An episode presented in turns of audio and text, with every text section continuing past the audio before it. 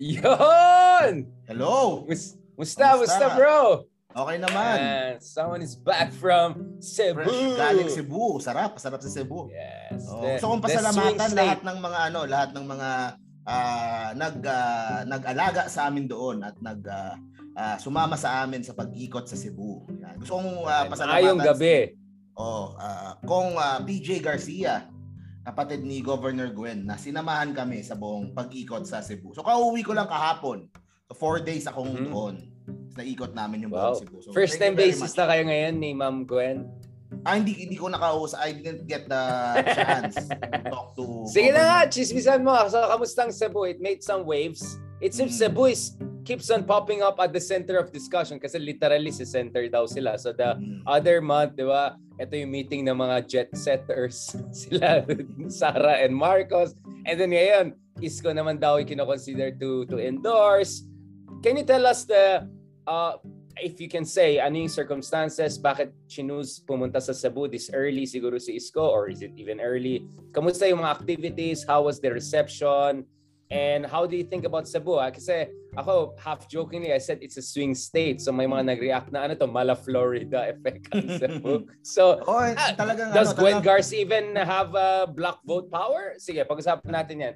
Kaya, can you te- tell us something about it, Mark? Mm, talagang critical yung sa Cebu. Ah, actually ang isa sa mga na na realize ko habang umikot kasi kami sa mga sa mga bayan-bayan, yung mga talagang sulok. Ah, yung mga mga tao na sa beaches, mga tinamaan nung ah, pandemic na wala yung tourism. Tapos ah, mas doon mo ma-realize eh yung yung yung election doon napapanalo eh sa mga bayan na ganun eh.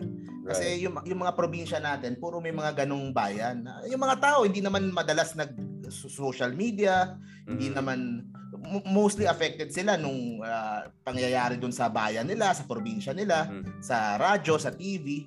So yun, do, mukhang doon talaga makukuha yung eleksyon eh. And napaka-importante nung Mm. nung ah, mga alliances sa on the, on a local level. Ang maganda sa One Cebu um yung kanilang Can, can you tell us more about One Cebu? So what is the One Cebu? Who leads it? Ano yung mga composition? Yeah. Yun. So yung One Cebu, Mhm. ah, ito yung ah, grupo na pinangungunahan ni Governor Gwen, yung kanyang ah, kapatid si Congressman PJ. Tapos ah, marami, maraming mga mayors and ah, mga congressman and mga mga LGU, mga elected officials na member nitong One Cebu. Ah, similar din siya sa ano sa One Batangas. Yung grupo Right. naman nila Ralph Recto na Right. they- na they will uh, all support just one candidate when it comes to Correct. presidential. Correct. So yun yung yun yung so, So for ano yung example, command vote? Parang command vote? May pagkaganon? Is- may command that- vote dun sa level lang nung sa mayor, Mm. councilor, Right. lahat ng mga tumatakbong elected officials na nasa ticket. So ang, ang objective nitong mga 1-1 na to sa iba't ibang parte ng bansa is to eliminate ah, mga kalaban eh. I mean, ah, para walang tumatakbo so that many of them can run unopposed. Sure. So sure. that, that that's how they do it. So monopolistic ang, So parang ganun eh. So for example, ba sa Makati, wala nang lumaban ano. So sabi parang na. nagiging one one one uh, ticket na lang sila. So nakokonte yung mga tumatakbo against them. So ganun yung sa Cebu. Kaya napaka-importante talaga yung suporta ni Governor Gwen kung sino yung kanyang uh, mapipili. And I think now it comes down to two names, si Isko and si Bongbong Marcos. So yun ang Right. pinagpipilian nila. So Ah, Gwen is not gonna meet Pacquiao or Lacson or Lenny? You don't think there's gonna be the possibility for that? I, I think na si Lenny hindi. Parang nung isang Mm. araw lang parang ah, hindi din sila ganun ka okay Or sa Pacquiao? What about Pacquiao or or Tito Soto? Pacquiao baka or hindi din. So I think dun sa two names na yon. Right. So it goes down to Either- them. So hindi pa finalized, no? So hindi pa Kasi finalized. they are waiting up to November 15. Oo, kasi I'm For checking the- ni final. Kasi- eh. May factor din kung for Mhm. example if tumakbo si Sara, 'di ba? Yung So ah, that's dot- still a possibility. that's still a that what- possibility. Really interesting. 'Di ba yung yung kanyang daughter ni Governor Gwen is the spokesperson of Sara. Yes, y- yes. mayor ng Liloan Town. Tapos Correct. yung yung I think yung asawa nung kanyang anak ay congressman naman. So Mhm. uh, ano eh marami silang mga baluarte na tinatawag eh. So uh, it, it comes down sa November 15. So after doon doon sila mamimili. And uh, ma- malaki, Right. malaki talaga yung may tutulong kapag yung mga ganun na local ano. That's interesting. So Sarah is still in the conversation. So nothing was really finalized then. Wala, wala talaga, nothing is finalized lang. Basta ang Hmm, huling sinabi lang is uh, seriously considering. Uh, Right, Kasi right. hanggang November 15 pa eh. So, hindi pa Yeah. makita kung ano yung Ano, final. ano na- bang hinintay nila, Mark? Eh, Yun, I think Sarah. for the survey numbers? Or I mean, No, no. on the part of Sarah, why didn't she run last month? Like, what's the difference tatakbo na October or November? Eh, wala naman ma-surprise if ever, right? Si Sarah, kasi if she runs, then that changes yung kanilang yung kanilang magiging uh, Right. pagpipilian. eh. So, Instead November of just two names, 15 it will be talaga. three names. So you're saying Sarah is choice number one, Isco potentially number two, and Bongbong third. Is that what you're saying? Mahirap mag-ranking, pero yung tatlong yun yung in the Right. in the in, in the conversation.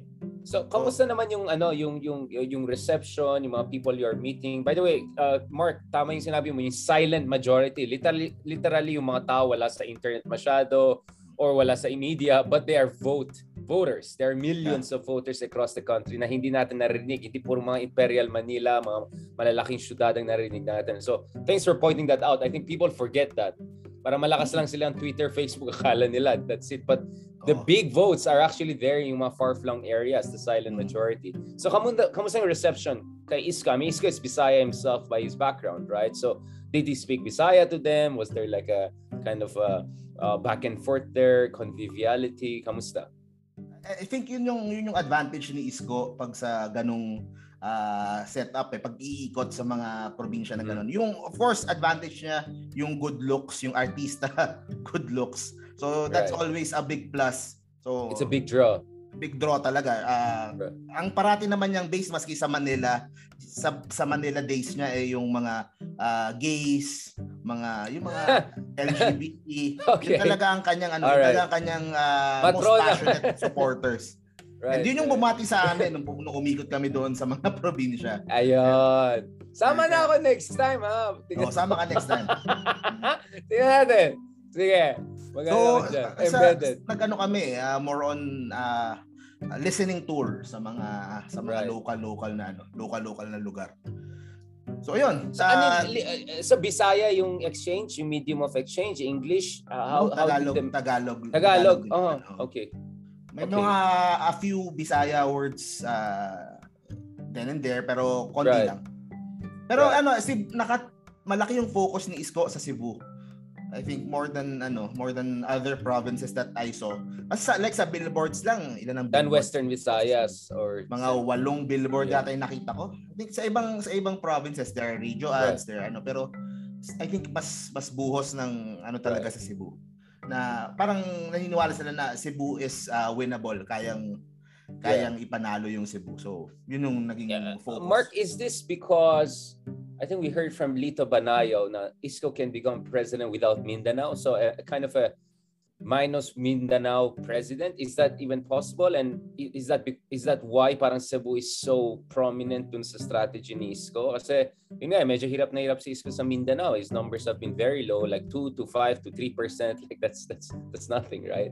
Uh compared to what Pacquiao or even potentially Sara or Bongbong can get. So is the strategy here consolidate Cebu and and uh, NCR and balance Luzon? And maybe that will be enough for him to get the 20 16 million votes something like that Um, isa si, sa Mindanao, talagang ano eh, talagang yun pa yung kailangang ma-figure out. Hindi pa siya talaga ganun ka. Pero pero ang ang sa Mindanao na naman kayo, di ba? I mean, maybe Samira can help at least we in start her yun, province. yun. Yeah, So, in her uh, province, yeah. We started sa western part. Right. Sa sa Muslim Muslim areas ng yes, ng right. uh, Lanao, Mindanao. Lanao, yeah, sure. Oh, Lanao, Marawi. So doon doon I I've been following yung mga yung mga moves ng team doon sa Mindanao area. Yes. And maganda naman, maganda naman yung reception. yeah. So I think Samira's nila- choice was very good in that sense. Very Yeah. choice, very good choice. Very And very good. ang, choice. ang nagustuhan nila yung Muslim cemetery na ginawa ni Isko sa Yeah, Manila. very So, very sensitive kasi si si Yorme no doon sa concerns ng community natin tsaka yung mga brothers sisters yeah, natin. na Manila has a very big ano din eh, Muslim population Biggest. din eh. So biggest in Luzon, right? I, I think Yeah. biggest outside Outside Muslim Mindanao, So it's like the second home, right? mm, So very very big factor 'yan. Uh, anong what else did you notice with sila Gwen Garcia and and and you know Garcia. the situation in Cebu? Ah, Garcia, sorry. Gwen Oh. Garcia yung Viva Sorry. Sorry, sorry. Gwen Garcia kasi yung taga Baguio na ano, di ba? yung. Viva Hot Babes. Oh, kaya Pero, nga. Maganda naman si Ma'am Ma'am si Oo, Governor parehong Gwen, maganda si Gwen Oh, Garcia. di ba? tsaka Gwen Chinita din Garcia. nga. ano, Okay. Sorry, I didn't mean to insult. It was actually a backhanded compliment. Anyway, uh, actually not even backhanded. It was an in- uh, uh, unintended compliment kay Ma'am Gwen. Okay. Kay Governor Gwen, anong anong reception niyo sa kanila? Ano yung feeling mo? Anong sense mo sa kanila? And uh, how is Cebu different or similar to Manila atmospherics pagdating sa elections and politics and all of that? Ah, si Gwen If, parang if ano any. eh, ah, parang may may may level of confidence itong si Gwen eh. Talagang talagang Yeah. Actually, Garcia. Ma'am actually, Gar- oh, Garcia. Garcia. Ikaw lang Sorry. naman yung nagsabing. Garcia. Oy, Hello. mamaya, Hello, mamaya, Garcia. dahil- mamaya sa TV ko pa sasabihin, Ma'am Garcia. Okay, yeah. Uh, ma-hello Garcia ka dyan. So, so, so, Yun yung, lang. actually, actually, ah, hindi ko din sure ah. Kasi, ah, merong vibes din na itong si Governor Gwen might be Right. aiming for a national position pa rin. VP ni Sara. Oo, eh. Hindi ko alam eh. Hindi ko alam eh. Hindi, definitely not Sara. Kasi ah, Mindanao, so, Visayas. eh. Bongbong. VP So I don't I don't hindi not I Mm. don't know eh pwedeng senador, pwedeng ano. Right. So may may ganung vibes Wow. pa rin eh. For- But I'm not Wow, sure. I'm Kasi- not surprised. I'm just wondering what position kay position Oo eh. Pwede Sara. hindi, yun, pwedeng senador, pwedeng vice. I don't Right. know. Pero ah, kasi yung kanyang kanyang ano, kanyang ah, ang tawag dito, ah, social media, ang kanyang tagline or yung kanyang ah, moniker, yung tawag sa kanya, Right. ang probinsyana, Yeah, nakita ko yan. 'di ba? So kung kung Cebu lang tatakbuhin mo, you probably wouldn't use yung probinsyana na tagline Right. eh. Kasi, So Manila dun- tina-target mo dyan. oo eh, kasi lahat kayo doon probinsyana. Probinsyana, yeah. probinsyana kayo doon lahat. Walang eh. special. Oo, walang special eh. So so I'm not really sure if meron pang ganun ah, Right. plano or ah, baka before pero decided na lang to, to stay in Cebu. Pero may, Pero hindi may- ba risky yan if she runs national and then loses? Hindi ba risky yan sa kanila back home? Wala pa silang mga rivals or some people who can I think I think she will go up against the Duranos. right. of- Which are of related to Danao. Duterte's, right? Exactly. Oh, yata. I'm not sure. If I'm you not look sure. at the uh, ancestors nila Duterte, Danao sila galing, they're Okay. related to Duranos. Yeah. So, in a strange way, maybe Sara is kind of good to them because it's they're like a uh, outgrowth faction of Dan, uh, Duranos no from from from Dano. So, I, I'm just saying like it's very interesting because Cebu din yung background talaga nila ano eh uh, Duterte. eh. Talagang old times, 'di ba? Bago sila luma, no, lumipad Oo, sa uh, sa Mindanao via Western Visayas. So yun yung history ng mga Dutertes. Siyempre, I had to write a book on President Duterte, so I had to research that. No? So Cebu talaga. So that's why maybe Sara feels very home in Cebu and she looks like the natural choice, no? Mm. Uh, so I think that that would be very interesting. That would be very interesting. Yeah, so for, yeah, some- for the Sara field is open. speaking. Yeah. And uh, so merong merong ano eh, merong uh, natural na Right. ano doon. Of Pero course, if, of- if she's not running, yun na. Uh, it's up for grabs na for the other candidates. So. Mark, do you want Sara to run or not? I mean, even for selfish reasons, right? Do you think it's better for Isko if Sara runs? Um, parang oo. And- Not, Parang not, oo. not for any strategy or ano kasi dapat ready ka naman sa lahat ng possibilities. Yeah, I know, I know. But I'm saying like, Just just is to it, see is lang it what a more happen. preferable situation na more competitive than just Ja- ja- bongbong talaga? Just to see lang uh, what the Dutertes will come up with para para mapatakbo itong si Sara.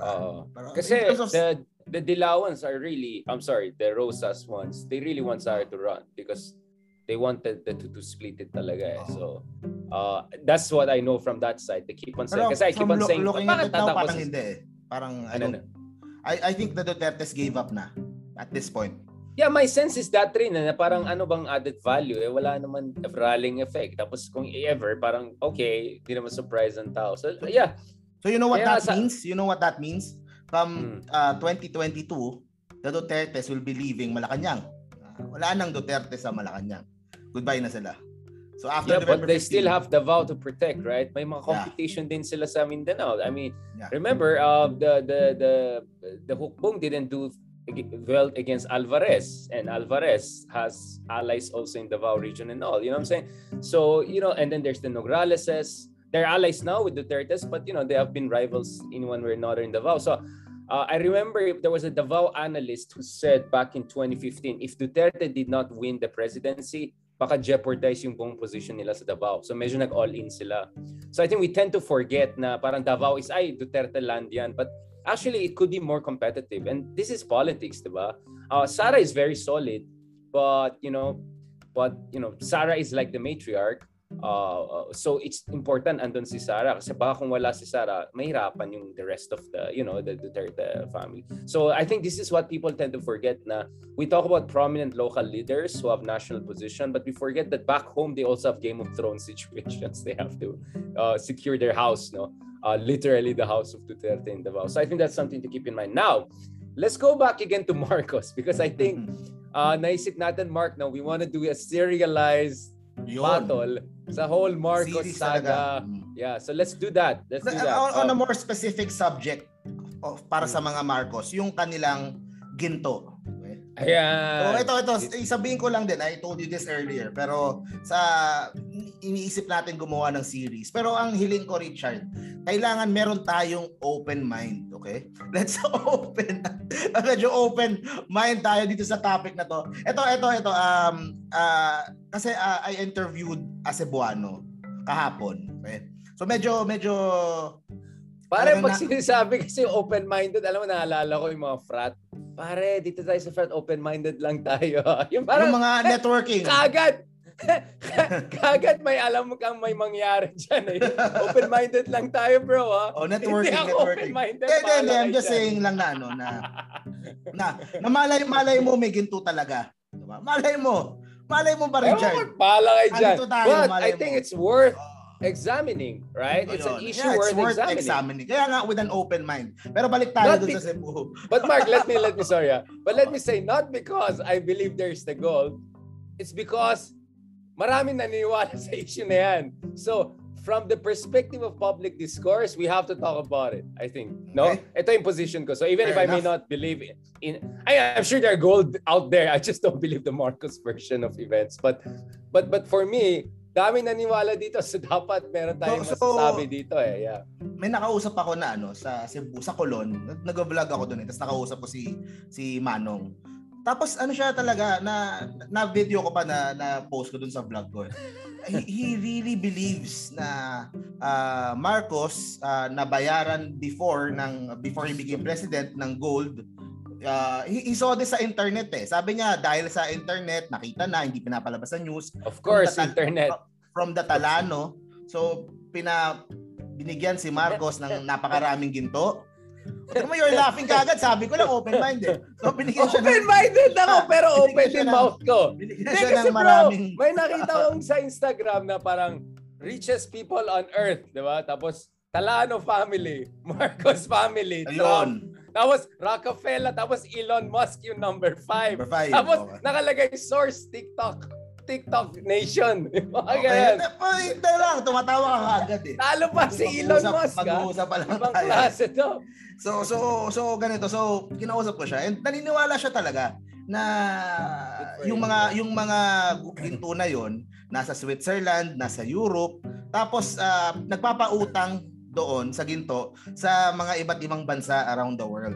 Tapos yung interest noon, yun yung ginagamit pang pampautang doon sa mga ibang bansa. Tapos ang parang na, nabilin ata nung ni, ni Apo, ni Ferdinand Right. na ah, ibibigay ito sa Pilipinas kapag naging pangulo na yung anak ko.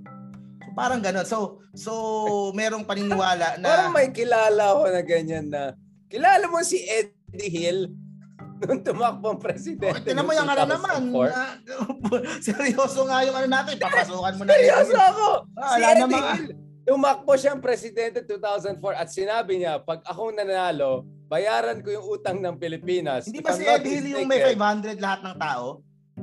Basta yung di si? Eddie Hill na may pilukang itim, meron siyang kanta Oo. with Madam Auring. Oh. Si, hindi ba yung Eddie Bro, Hill may open-minded lang tayo. merong 500 monthly? Bro, open-minded lang Parang tayo. Andrew Yang eh, 'di ba? Si si Edu Hill ang Andrew Yang ng Pilipinas. So, so, de, so yun, so so he, naniniwala siya talaga. So doon ko na realize, tas naisip ko, teka, sabi ko kuya, dahil pinagkatiwalaan mo ako na i-record ka, sabihin mo yung sayo, sabi ko hindi kita kokontrahin. Okay, uh, Ikaw pala may kasalanan eh. Man, ma, you, uh, you do your own research, mag-research ka.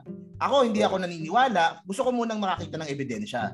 Yun yung sinabi ko sa kanya. Pero hindi ko siya kasi Ano, bro, ano bang ebidensya? Meron kang gold? Teka lang, teka lang, teka lang. It's not, it's not, hindi ako ang mag-ano. Ba't ako maghahanap ng ebidensya? Para para naman mabibigyan ako ng ginto na yan. So, ah, so sabi ko, ah, you ah, mag-research ka, you do your research, tingnan mo. Mhm. Ako hindi ako siguro. Tapos alam mo, after nung usapan namin, nagtatanong na siya, ikaw ba tingin mo, totoo kaya talaga? So, so, so parang medyo O, ano nagduda siya ng mo? konti. Ano Sabi ko, eh, kuya ako, eh, gusto ko muna makakita ng ebidensya. Hindi, isipin, isipin mo, isipin mo, bro, kung kung ganun lang kadali na sabihin yung tao na, kuya, walang ganyan, kuya, walang ganyan. Kuya. Hindi, hindi, dapat na bago mo na yung isip ng mga ibang kababayan natin. Pero hindi, it doesn't work that way. eh. Right. Hindi sila madaling ma, maisipin nila na, "Eh, ikaw kasi isko ka, ikaw kasi Lemmy ka, Right. kaya mo ko sinasabihan ng ganyan. So, so, so after nun, doon ko naisip. Okay. Nagpaalam Bro. na si kuya. Sige, let's examine this seriously now. Okay, let's now let's rigorously Hmm. subject. So first of all, there there are two lines here. One says that so there's the Yamashita treasure aspect. Si Okay. Rogelio Rojas, a gold hunter, ang nag-claim na you know he met some Yamashita guy, you know like descendant, and then they found somewhere may gold siya, pero kinuha ni Marcos sa kanya tapos pinakulong siya. So nung 1988, nung wala na si Marcos, parang nag-file siya ng kaso na parang Marcos is owe him gold. So there's that one line. And kami na taga Baguio, napakasikat yan. Bata pa lang ako narinig ko sa lola ko yung Yamashita treasure, no? Because of course this goes back to uh, Yamashita, the the Japanese military uh, leader, no? Uh, nag-retreat sila doon sa Cordilleras, 'di ba? Later nung nung papalik ng mga Amerikano. So ang daw, tinago daw yung yung Yama- Yamashita treasure. Ito yung loot from entire Southeast Asia, Malaya, etc. Tiger of Malaya ang tawag sa kanya. So some of that could be in some of the caves in in in Cordilleras and some parts of the country. So yun yung mas narinig ko nung bata ako. So speaking of open-minded, I'm just telling you, bata pa lang ako, yan ang narinig namin sa Baguio. Kaya parati sila sa amin, lola ko, mayroon ako nahanap na mina, baka may gold dyan or something like that. So that that Yamashita thing keeps on echoing. So, so And Marcos daw found that Yamashita gold. Yung No, ganun ba yung Rogelio Rojas, some uh, gold hunter, some treasure hunter guy, daw ang nakahanap Rogelio Rojas later- really existed. May tao talagang Rogelio Rojas. na nagkaso talaga. Nang nagsampa Okay, ng okay. kaso. Right? So there's a person called Rogelio Rojas. Hindi Ma Rojas. Hmm. Pero Rogelio Rojas na former Filipino soldier. So uh, baka soldier ito nung panahon So- ng I, uh, I don't know, I, World War War or, or Oh. World War II. So anyways, Japanese, ayon sa kanya, meron siyang nahanap parang may na-meet siyang hapon na connected kay Yamashita, mga siguro anak niya, something like that. Nahanap niya, meron daw silang titulo, parang permission to excavate kasi may proseso yan. Hindi ka naman pwede mag-excavate kung Oh, saan-saan. Pero later on daw, parang uh, nag-deal siya with a cousin of Marcos, parang judge yata dyan sa Cordillera or something. Tapos parang niloko daw siya. Tapos kinulong daw siya ng one year. Tapos tinorture daw siya, ganun ganon Pero hindi daw siya nagsalita nung panahon ng martial law, tsaka si Marcos. Pero nung wala na si Marcos 1986, noong 1988, uh, lumabas na ito. No? At kinakasuhan niya uh, itong mga Marcoses na dapat ibibigay daw siya ng treasure. So that's the one line of the gold Oh, argument. okay. The second line is the one that you were talking. So it's not just one. Ha? Oh. Marami yan. Ay, So meron Ah. yung kay Rogelio Rojas, Yamashita. Rogelio treasure. Ross is the Yamashita treasure, Oh, right? Meron naman And yung the- sa Talano. And the other one is the Talano. So, sino mga Talano? Ito daw yung mga Maharlika. Pero sino ba ang mga Maharlika? So, uh, ayon sa mga is, mga people who believe they are uh, descendants of Talano, sila daw yung royal-blooded monarchy na in charge of the Philippines. So, sila ang pagmayari dito sa lahat ng lupa sa Pilipinas. So, kung An- anong lahi sila? Anong lahi yung Tal- Talano? They're Spanish Uh, or Well, if, Muslim? if Maharlika, that means Luzon. Luzon Luzon, elite, 'di ba? So, yun yung uh, meron tayo. Something like that kasi 'di ba uh, meron din version 'yan sa mga uh, uh, sa mga ibang sa kunyari sa Timawa, sa mga Bisaya, 'di ba? Yun yung version nila ng Maharlika, no? Tapos yung mga Bagobo, yung mga Bukidnon, meron din silang version. They are uh, roughly uh, if I use the Indian, kasi Maharlika comes from a Sanskrit Indian word, uh, Mahardika, no? which means a person with knowledge, merit, and skill. No? So parang sila mga gladiators na parang warrior class sila uh, na either ex-slaves or ex first ranking elite and then natalo sila so second rate elite na sila Pero parang nobility pa rin sila. So, uh, nung dumating ang mga Espanyol, sila yung parang mga next in command after mga datus and ano, parang freeman ang tawag sa kanya, mga hidalgos or libres, no? Uh, if I could use another example, they're like gladiators who got their freedom, something like that, na warrior class. So, so they're not, um, so they're also similar siguro to the Kshatriya class in, in, in India. Kasi meron silang Brahma, yung pinaka sa taas, then Kshatriya, then uh, yung pinakamababa, of course, yung mga untouchables, diba? So, may Sanskrit roots yan. So, more Hindu uh, ang roots ng Maharlika niyan. So, Maharlika. Um, and then, of course, ang tanong dito is, did such thing even exist? I'm not yeah, talking about the Maharlika, oh. but the Talanos, Talanos as, as a kind of... But the problem kasi, kasi the problem, uh, Mark, kasi yun nga eh, base sa mga pag-aaral na meron tayo, uh, whether yung mga testimony ng mga friars nung dating panahon, whether historians like William Henry Scott's, uh, whether yung mga iba't ibang volumes na ginawa ukol dito sa uh, Philippine history, uh, there's no mention of a kind of a national monarchy. Kasi Mark, just to be honest, the Philippines was not really an integrated monarchy back then. Even not not even Manila and uh, uh, and not even Luzon, sorry. In fact, Manila was under the suzerainty of Brunei. So we were actually part of kind of Brunei kingdom, right? So yung mga Raha at mga Datu meron tayo dito, they were still under some other king, sultan there. And then sa south ng the Philippines, of course, we had the Muslim sultanates and and Muslim leaders. And then of course sa sa, sa Visayas, we had naman the pagans and and and people like alam mo na, 'di ba?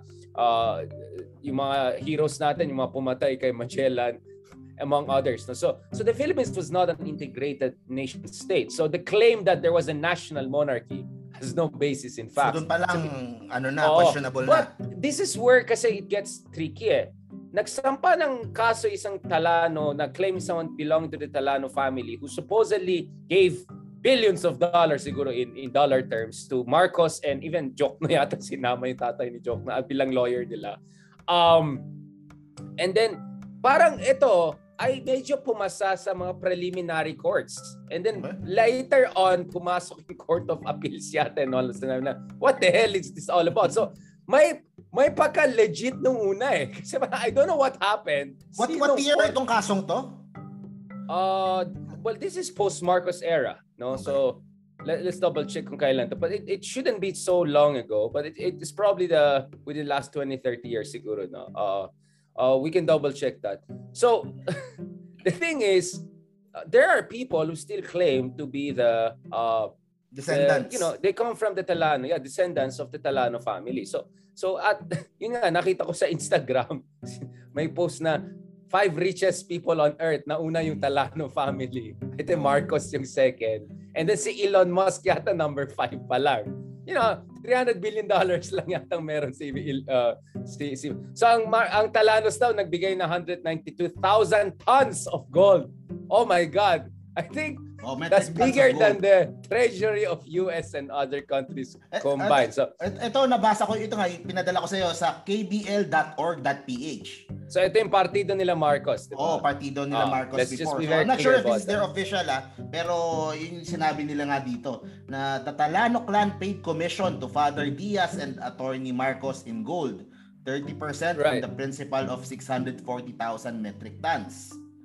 So the two richest man in the world in 1949 were Father Jose Antonio Diaz and right. Ferdinand Marcos. So yun na yung sinasabi nila. So ito bro, so ito, so uh, Julian Talano, ayon dito sa report ng Inquirer.net, nag-claim siya na siya ang heir ni Raha Sulaiman at Lapu-Lapu, about sinama-sama, a descendant of King Luisong Hagyan, Hagyan or something like that, okay? Now, kailan yung court case? In 2002, no, yung Court of Appeals issued a temporary restraining order, TRO, on three Pasay courts rulings that validated Talano's claim. Oh my God. These rulings were by Pasay City Judge Ernesto Reyes on July 7, 1997, July 11, 2001, and October 2001. So may judge dyan na pumatol sa kaso na yan and then pumasok yung Court of Appeals. Parang, parang na-skandalo yung iba. ano to? Wait lang, may claim daw siya sa buong Pilipinas. Let's not forget, guys, let's not forget, Spain colonized the Philippines, right? Diyos ko, ang tagal nun, di ba?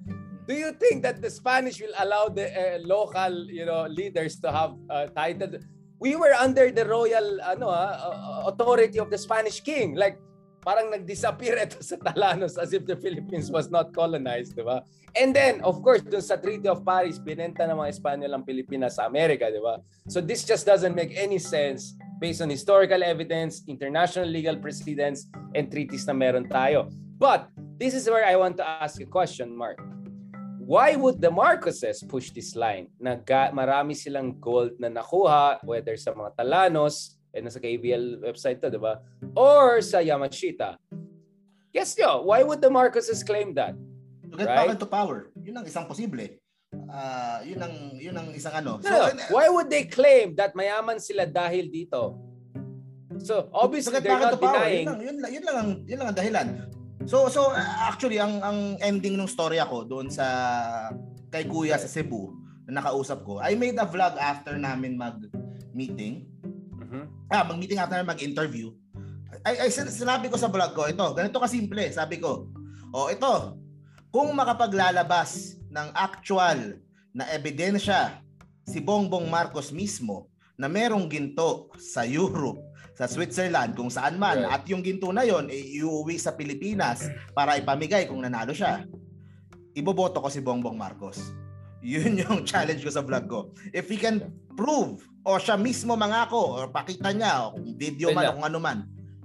That makes him worthy of being our president just because may gold sila? No, that's that that, that uh, I will give him my one vote. Kung mapatunayan okay. niya 'yon. Kasi kasi okay. yun nga. Yun okay, yung, Mark, yung, let me oh. let me answer my own question.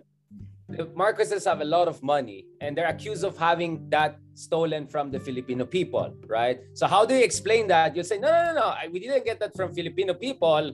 That some imaginary royal family gave it to us. Or siguro si Rogelio uh, Rojas ay nakahanap na Yamashita treasure. See, that's the value of this story.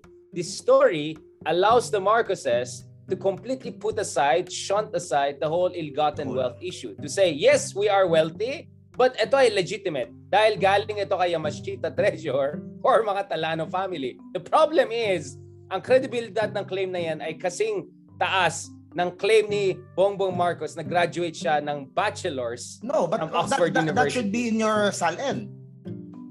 Diba? Na, nasa SALN yeah, Exactly. And ITR. Kung marami kang gold, oh, sa taxes din. So yun, yun ang punto doon. Kaya, kaya, kaya, kaya nga sa akin, it's not ano eh sa, sa uh, hindi uh, uh, hindi na ako yung magre-research pa. Si uh, it's it's up for Bongbong to prove to us na totoo yung storya na yan. Hindi yung mga ang nagsasabi niyan, yung mga vloggers niya, yung mga supporters niya, yung sila right. Gadon o kung sino man. Si Bongbong mismo magsabi, meron ba talagang ginto na naghihintay para sa mga kababayan natin kapag nanalo ka? Kasi kung wala, then stop spreading. Eh, sabihin mo sa mga tao mo to stop spreading yung kanilang misinformation. Pinapaasa yung mga Pilipino na meron silang matatanggap na ginto. Kasi ang naririnig ko, ang kumakalat na balita, may umiikot sa mga barangay, sa far lang barangay. May listahan. Palista po yung mga makakatanggap so, Ponzi ng ginto. scheme talaga to, Ponzi scheme. Makakatanggap ng ginto kapag uh, manalo si Bongbong Marcos bilang presidente. Uh So so imagine kung pumunta doon yung SWS o Pulse Asia, sinong sasabihin ng mga tao doon? Sinong iboboto nila? 'Di ba? So merong ganong merong ganong uh, anggulo. Alam mo ang sagot, alam mo ang, ang, ang sagot diyan. Pag ako tatawang president Karabal si Pong, sabihin ko, pag ako presidente, magpapasa ako ng executive order, hanapin ko yung Yamashita Treasure at bibigay ko sa tao. Ay, just as simple as sasabihin ko, pag ako presidente, hahanapin ko yan kunin ko yung, si Elon Musk, kunin ko si Jack Ma, hanapin ko yung saan sa Pilipinas. Yan lang sagot ko dyan because Mark, you're asking someone who cannot even be honest about whether nag-graduate siya sa Oxford, Oxford, to be honest about Yamashita Treasure and Telano family and all No, that. no, no. It's, it's not it's not even just ano, it's not even just the the na meron yung yung Talano or Yamashita right. Treasure eh. It's yung it's yung uh, belief na pag nanalo siya, ibibigay sa Pilipino. Right. Uh, it's a scam. It's a scam. I mean, it's a scam. I mean, let's just so, be honest about it. I'm giving him, I'm giving him but the, a chance na patunayan wait, Mark, na meron talaga. Clear. did Bongbong say this himself? Because I want to be fair to the Marcos family. These are the supporters, right? I don't. I didn't hear this from Bongbong, so I want to be fair to Bongbong Marcos. I didn't hear uh, Senator Bongbong. Marcos coming out and say, "I'll give go."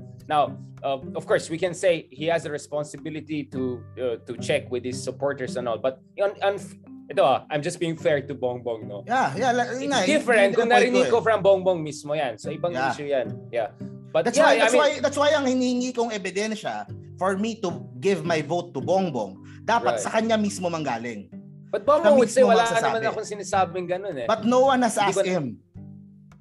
No one Aha, has asked so you him. think, you think the media should start us? Sige, yan ang siguro yung tanong namin sa kanya. Yun ang yun ang point. year. Di, ang ang point ko nga, ang point ko nga, uh, people are like the one I, like the guy I talked in I talked to in, in Cebu, naniniwala Pinaasa. sa ganitong storya. Yeah. Now, without hearing it from Bongbong himself. I want to Mm. hear kung anong sasabihin mismo ni Bongbong sa story na yan. May ginto ba o wala? O kung merong ginto, ibibigay nyo ba sa Pilipino o hindi? O kung oo, Mm. ilang metric tons ng ginto ang ibibigay nyo? At paano nyo ibibigay? Raffle ba yan? O yung sa listahan ba yan? Uy, parang So- gusto ko rin mag-check ah. Baka may meron tayong makuha dyan. Yun nga. Yun nga. Meron, ka ba, meron pa daw Luna Gold? Ano sabi mo? Meron ka sinabi eh. Meron pa iba eh. Yung Luna, ano- may ibang gold pa daw. Hindi lang Ay, Yamashita. and yung kay General. Luna. Meron General, din, meron kaya din nga. Luna Gold. Ano Oh, naman yun? na yun. Diyos ko, nanganganak ng ginto at Nung, nung, nung, nung anong American ano naman yon nung American uh, Philippine-American War. War, yeah. Siyempre, 'di ba yung uh, may mga loots, mga naluluot So, ma- sa mga magre-retreat lugar-lugar. sila General Luna kasi gusto nila pumunta sa Cordilleras Oo. para mag-last stand, okay? So, So, Pangasinan dapat to kasi pinatay siya, di ba? Uh, on the way to Baguio, hindi siya Oh, umabot. eh. Tarlac, Tarlac. Oh, yan, Tarlac. Tapos merong yeah, Tarlac. chismis na na yung parang isang girl daw, yung yung lover ni General Luna doon napunta. Tapos yun yung naging uh, basihan ng yaman ng isang prominent na pamilya doon. So parang ganun, Yeah. parang ganun yung Wait lang, Ah. Aquinos ang Tarlac, di ba? Makakuha ko ang Tarlac, di ba? basta yun. Basta yun Baka yung- connected na yun naman yung- nila yan. Okay. Yun yung isa pang isa pang ano doon, isa pang urban legend or ano, provincial legend or Sige bro, rural legend. let me control myself because medyo too much to information na yes to Eh, pero yun, yun, ulitin ko lang, ulitin ko lang yung aking sinabi ah, para sa mga audience natin. So, yun Yes. yung aking yun yung aking punto doon sa vlog ko at Yes. doon sa ano, We dare you, Mr. Oo. Senator. Hindi, hindi. ah, Evidence. if, if, if, ay, ah, pangit naman na dinedare ko siya, ano. Basta ang sinasabi ko lang, kung Ano? makakapaglabas si Bongbong Marcos, siya mismo ng ebidensya na meron talagang ginto at yung ginto ibibigay niya sa Pilipino, pamimigay niya sa tao, yung isang boto ko mapupunta sa kanya. I will not endorse him, I will not campaign for him. Pero yung Why isang would boto he care ko, for your one vote? Bro, meron nga siyang kaso dun sa ITR niya. Tapos No, no, sabihin mo, hindi That's why I'm, I'm not daring vote. him nga eh. I'm not daring him nga eh. Ang sinasabi ko lang na na syempre Right. yung, yung mga tao sinasabi ko, Mark, magbongbong ka na, Mark, kay BBM ka. Yun ang yun ang ano ko kung gawin niya yon, kung mapatunayan niya na merong ginto, na merong ah, ipamimigay na ginto sa bawat Pilipino, ilang Right. ginto yan, paano yung pipili ko sino yung bibigyan. Yung isang boto ko mapupunta kay Bongbong. Yun ang aking ah, Mhm. yun ang aking ah, parang sinabi doon sa vlog. So yun lang, Hindi yun lang. dare, pero sinabi lang. Na, na- not exactly there kasi ang pangit naman 'di ba na dinedare mo yung isang Nice. kandidato. So gu- gusto ko lang makita kasi Right. kasi maraming maraming naniniwala na Pilipino dito. And sinasabi 'di ba, sinasabi nga malakas nga si Bongbong sa mga kalye survey sa fine sige malakas si Bongbong pero kasi marami doon naniniwala na bibigyan sila ng ginto. So yun ang tanong ko, Okay. totoo ba talaga yan? Okay. So yun yung All right, pinaka let me let let's try to end on this note. Now, let me just emphasize na meron tayong tinatawag na PCGG, no. So ito yung government uh, agency, yung Presidential Commission Good Governance, no, uh, na binuo no after the fall of Marcos regime to recover ill-gotten wealth. So yung sinasabi ng mga iba diyan na wala naman kaso kila Marcos, they have been proven uh, innocent. They're talking only about few cases na nanalo sila, but they lost a lot of other cases, by the way, including the highest court in Switzerland said dapat ibalik yung some of the pera. Uh, so, uh, ang sinabi ng PCGG is 174 billion pesos ang na-recover so far at 125 billion more is to uh, still be ano ah, recovered from the Marcoses. So, billions of dollars po ang pinag-usapan natin dito. Some of these funds was actually Uh, uh, so 79 billion pesos has been distributed to farmers through the Agrarian Reform Program. So ito ay na-account na ito, ah, 76 billion to farmers through the Coco Levy Trust Fund at 11 billion pesos naman has been earmarked for the compensation of human rights victims. Uh, ito ay ayon sa isang boss ng PCGG no? Si Mr. Akbayani no? So so, so itong mga itong mga to kinuha doon sa mga corporations o sa mga bank accounts halo-halo uh, na ng mga properties. Halo-halo. So for instance Singapore may isang Singapore court na nag-award ng 23 million dollars in Marcos ill-gotten wealth to the Philippine National uh, Bank a uh, few years ago no? So uh, iba't ibang banks ang involved dito no? So uh, so kasi ang daming mga accounts na offshore accounts ng mga Marcoses and all. In fact, up until recently doon sa Panama Papers, ito yung nag-expose na mga secret accounts ng mga politicians, celebrities, mga mafioso, whatever around the world. Lumabas ang mga Marcoses dyan, no? And of course, more recently, uh, yung Philippine Center for Investigative Journalists nag-release din ng Pandora Papers na hindi lang mga Marcoses, may iba rin na may mga offshore accounts na patago, no? So, so all I'm saying, Mark, here is that this stories, these fantastical stories, these conspiracy theory stories are a perfect cover for the markets to say, yes, mayaman kami, pero ito ay galing sa whatever, Yamashita or Rogelio uh, Rojas or I don't know, some imaginary, ano. My, my only thing is that the Marcoses are not the most credible people when it comes to any kind of claim as grand as this. And, and dami nilang inconsistencies in terms of their claims. They cannot even be honest about whether nag-graduate sila or hindi. No? I'm talking about the two main kids political kids of of Marcos. But anyway, hmm. so ang gagawin natin dito is this because sabi mo nga open-minded tayo. Open-minded wag tayo. tayo. Wag tayo snobbish. So ang gagawin namin, uh, this is a promise, we're gonna invite historians, like serious historians, no? At pag-usapan natin itong mga kwento na ito at at the same time, pag-usapan din natin ano ba talaga nangyari kay Yamashita on his retreat, ano ba itong kwento ni Rogelio Lopez, ano itong mga maharlikas in history. So, don't worry folks, we are nice people. We want to have proper discussion. So even if syempre medyo nakakataas ng kilay yung mga iba't ibang istorya na narinig ko dito, we're willing to have a proper serious discussion about this. So, So don't worry, sa mga susunod na episodes, we're gonna have guests. We're gonna talk about these issues in detail, no? In a scholarly way, no? Kung ano ba talaga ebidensya, what are the pros and cons. Happy ka na, Mark? Yon, and if, if mapatunayan na meron talagang Talano Gold, yun na, yun ang promise ko sa mga nanonood na mga pro Marcos. Yun ang pangako ko sa inyo. Sige, ako rin!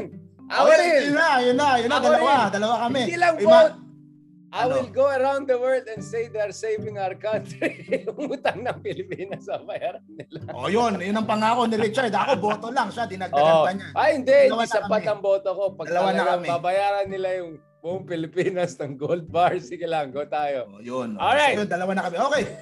na. so, that was good. That was good. So, ito, so in the future, magkakaroon din tayo ng Treasure Hunter serialized hmm. podcast, no? Para masaya. Hindi lang hindi lang tayo, oh, hindi lang tayo mga purong serious politics lang at punditry. So gagawin din namin mga adventure. No? Adventure. Yeah, Pandora. Thanks. Yes! Yes! Totoo yan. Ano yung PS5 game, PS4 game, Enchanted ba yan or something like that? Yung pupunta siya mag treasure hunter. Oh.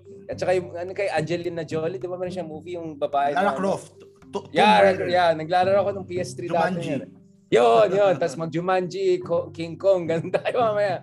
Sige, maganda yan we are you know we are we are serious people but we are playful and we want to also engage di ba hindi naman pwede mga uh, mga pro side lang magsalita kami mga outsiders I think we have to engage this issue based on evidence discussion analysis and suggestion uh, any last points uh, uh um, Mark Um, yun lang, yun lang. Yun Sa, lang. So, kumbaga, kung, kung, kung, kung meron kayo nung listahan, Baka pwede nyo ako sabihan, makikilista na din kami ni Richard. Paki-email sa Malay mo, totoo eh. Paano ka mag-register dyan? Paano mag-register? Dilista kami ni Richard. Sama nyo kami. Uh, kaya nga kami gumagawa ng series. Ako nandyan sa, sa Baguio eh. Diretso na sa kanya. Hmm, actually, we, we are, uh, ano, kumbaga, uh, pinapaalala namin kay Bongbong na, oy, yung mga supporters mo, ito yung God. ito yung ine-expect sa iyo, 'di ba? So, 'di ba? Parang we ano lang, we we try to ano uh, pro pro gold kami pro gold pro life.